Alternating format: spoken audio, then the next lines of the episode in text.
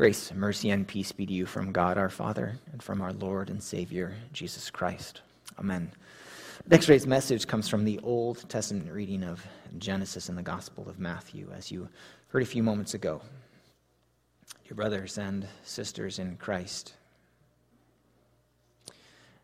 In the beginning. Three simple words Yet, so many questions surrounding those three simple words. What was there before the beginning? As in, what was there before God created everything? Because the next words that follow are God created. What did it look like before God created the world? How long ago did this actually take place? And what was there before God? To that question, we would say, What was there before God? There was nothing. There has never been a time where God was not. He has always been here, present, around.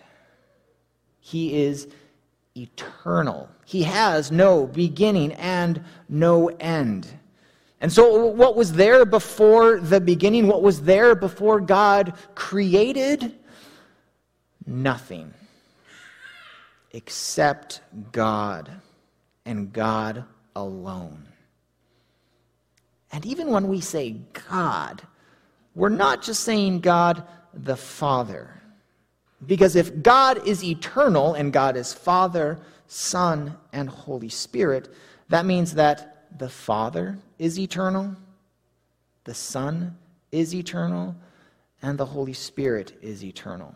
And God the Father, who is the creator of heaven and earth, as we confess in the Creed, is certainly there at creation. And he was there with the Holy Spirit who we see hovering over the face of the waters. And the sun. Hmm. Where was the sun? Where was Jesus? Well, when we look at creation, we know that God created out of nothing. So before there was anything created by God, there was only God. And sometimes you hear, well, that sounds pretty boring. I mean, if, if I'm God and there's nothing, that's not a very exciting existence. And to those people, I would say, number one, you're not God. So you can't possibly understand how exciting or unexciting his existence is. And number two, maybe that's why God created people like you because you make the world much less boring. The other thing that you sometimes hear from this idea of the world and everything in it being created out of nothing is the discussion with creation and evolution, which we're not going to dig into too much today, other than to say this. When we look at the Bible, Genesis tells us that God created something out of nothing. He is the one responsible for all of creation. Evolution, which would tell you that there is no God, but that the world still came to be out of nothing. Because there had to be a time in existence when there was nothing, even if there were, you know, maybe some elements and some gases and some atoms and some energy some kind of matter amidst all of the nothingness. Right? And then all of a sudden, somehow it just all came together and sparked a beginning, which is really just a way of saying that evolution would tell you that something was created from nothing by means of nothing. Whereas we would say that something was created out of nothing by the means of God. Which of these takes more faith to believe? I would argue evolution, right? That something is created out of nothing by nothing. Yet, how many more people believe in evolution than believe in God creating? The last statistics I saw, which was from three years ago, was three for every one. So that means three people to one believe in evolution over creation. So that means around 25% of people believe in a God created world. So let's go back to Jesus, because that's where we were. Before God created, there was nothing else.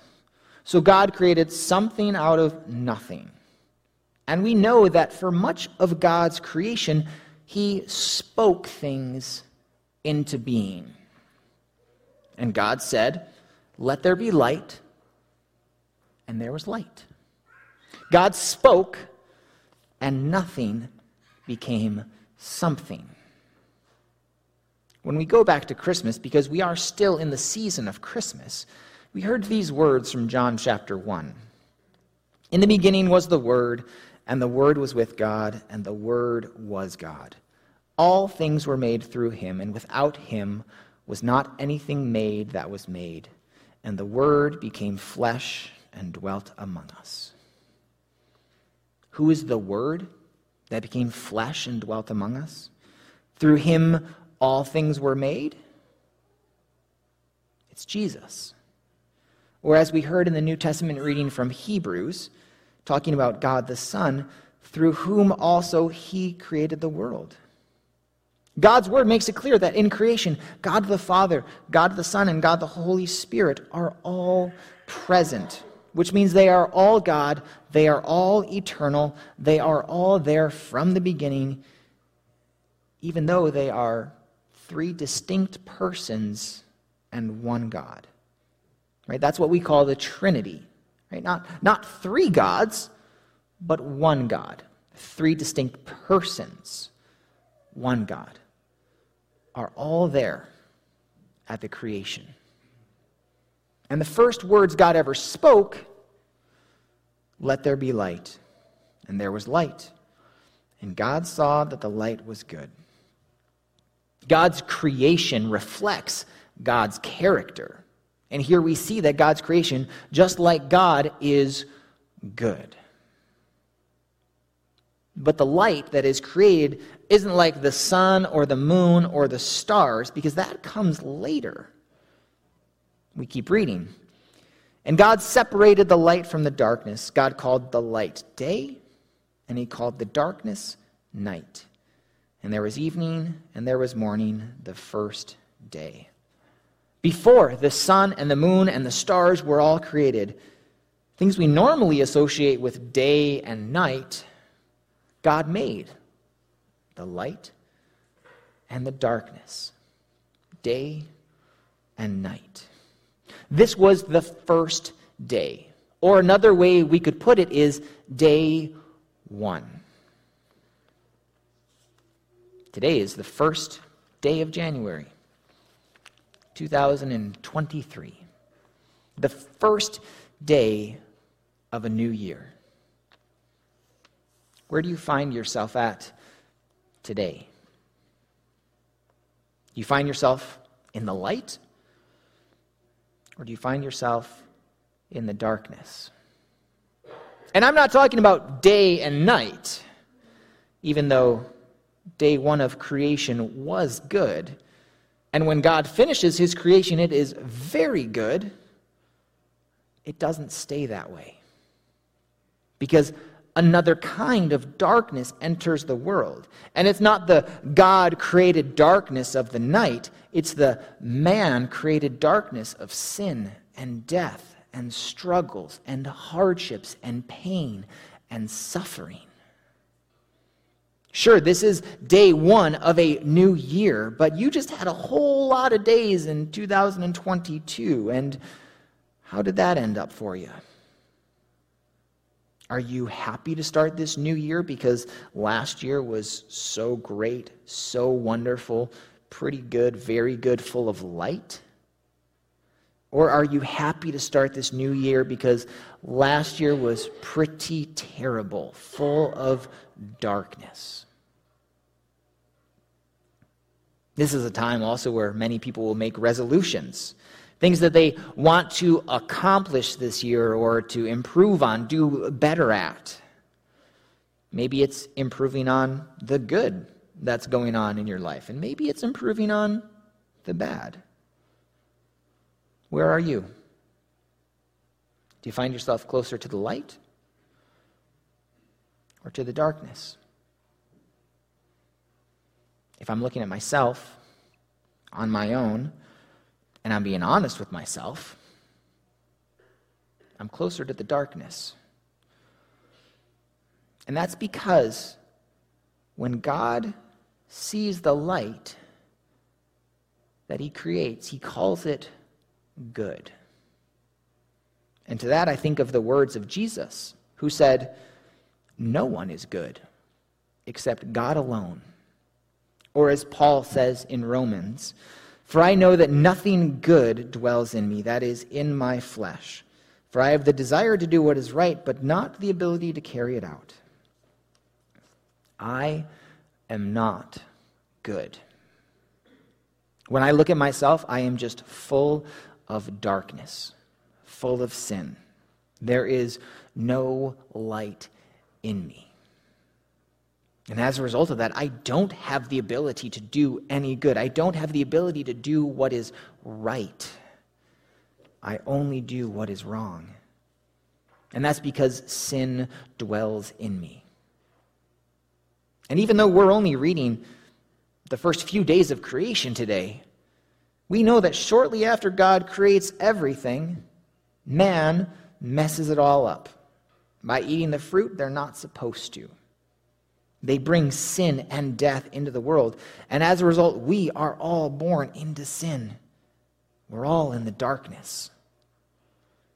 And in sin and darkness, we are only deserving of death. Physical death, yes, but also eternal death. We all are deserving of hell. We do not deserve the goodness of God's creation. We do not deserve to be given a new day, let alone a whole new year. Yet every day the sun rises and it guides us into a new day. And when the sun goes down and the light of the moon and the stars come out, it guides us into the night. It is by God's grace that these things happen day in and day out, that his creation continues on. We do not deserve God's light, but he still gives it to us because he loves us. And he sent the light of the world into our world to save us because his people are stuck in the darkness. Jesus came to save his people from their sins. He came to shine in the darkness of sin and death and hell. And that darkness is not able to overcome the light of Christ. That's what the coming of Christ is, that first Christmas. That's what it's all about. And that's what the coming of the wise men, the magi, is about as well. January 6th is the day of Epiphany, the day that we celebrate the wise men, the Magi visiting Jesus. So I know we're a little early. But it's also about another one of God's created lights, a star that appeared when Christ was born. And that's why we talk about it today when we talk about creation and the light. And this star that appears is what the wise men refer to as his star, right? For when we saw his star when it rose. And the light, Christ star, guided these wise men, these magi to Christ. They followed it and they led it, and it led them right to Jesus. And it rested upon the place where Jesus was and it led them to worship Christ the King. It led them to present gifts, gold and frankincense and myrrh. And we might wonder about these gifts. No, gold, I mean, pretty self explanatory, right? Since it's you know, fit for a king, what kings might wear or are given. But it again highlights that these wise men viewed Jesus as the one true king. Frankincense, something you'd find with a priest, right? Kind of fit for him, since it was during worship in the temple that this frankincense would have been used, symbolizing your prayers and praises rising to God as it's burned. You can also think about how in these days, in order to receive the forgiveness of your sins, you would bring something to be sacrificed in the temple, sacrificed in your place on your behalf, right? An animal would atone for your sins. Your sins were placed on that animal, and then that animal paid the penalty for your sins death. And Jesus is the one who made that priestly sacrifice of his body for us on the cross to atone for our sins. He was the perfect lamb whose blood was shed on our behalf. He died the death that we deserve. He paid the penalty for all of our sins to rescue us from death and damnation, to rescue us from hell. And because of Jesus' death and resurrection, he's the one who deserves all of our praise and worship. And we pray to him. And then lastly, myrrh, which is used in burial, is symbolic of death. And it's Jesus' death and his subsequent resurrection that gives us life, eternal life. The birth of the Savior, the Messiah, the King, changes everything. His birth begins the fulfillment of the promises that were given as soon as sin entered the world. And just like the light guides us into a new day, today ushering us into a new year, light creates new beginnings. Now, you may not be feeling full of light today.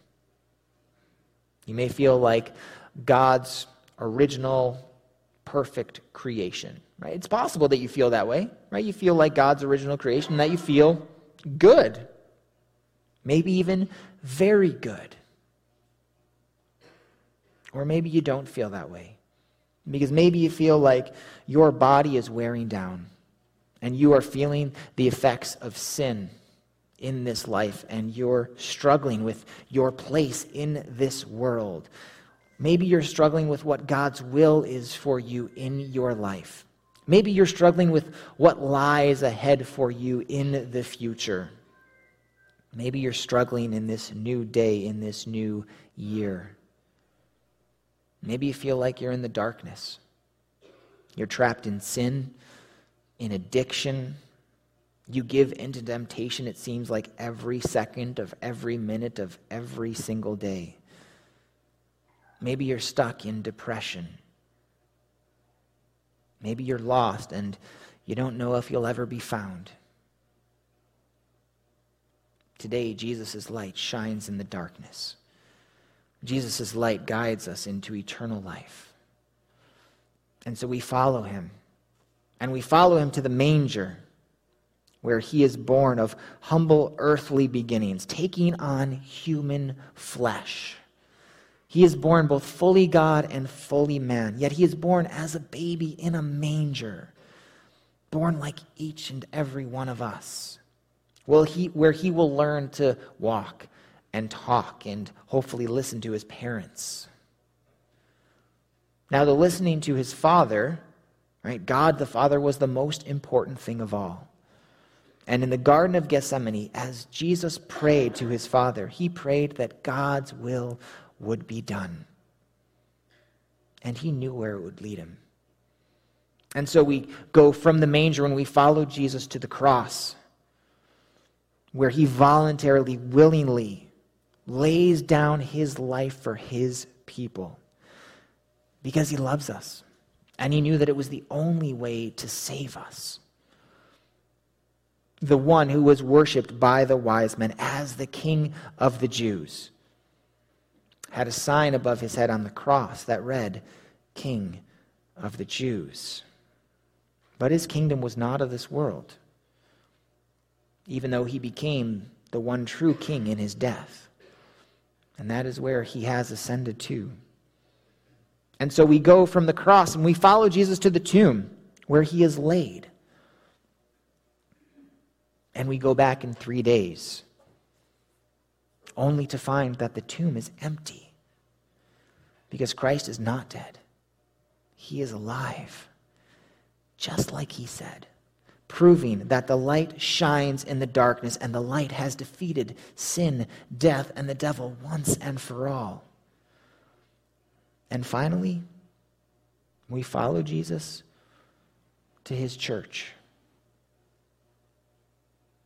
And what do we do? We worship him, just like the wise men. We present him with gifts, our tithes and our offerings in thanks for all that He has done for us and all that He has given us. And our prayers and our praises rise to Him like incense. But mainly in His church, we receive. We receive what God wants to give us. And He gives us His word. In His word, God speaks. He speaks to us. He speaks and we listen.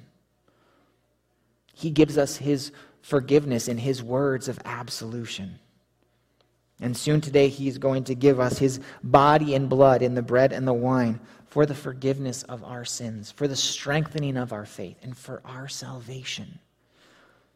And other times, He gives us His forgiveness in the waters of baptism but since we don't have a baptism today, what we can do each and every day is remember our own baptism, where we are made a new creation, where we are clothed with Christ and we are marked as ones redeemed by Him. Today is a new day, it's a new year, a new opportunity to receive, and a new opportunity to be sent by God to go and share his good news of great joy with all of those who are in the darkness, where God can once again make something out of nothing, where he can create faith where there is no faith. Because it's faith that comes by hearing and by the power of the Holy Spirit. God is all about making something out of nothing. He did it with me. And you might be able to say that He did it with you too. That's His grace. That's His love. That is His work in our lives. And His work is very good. Shining His light in our darkness and the darkness doesn't stand a chance. Never. Amen. And now the peace of God, which passes all understanding, guard your hearts and minds in Jesus Christ, our Lord and our Savior. Amen.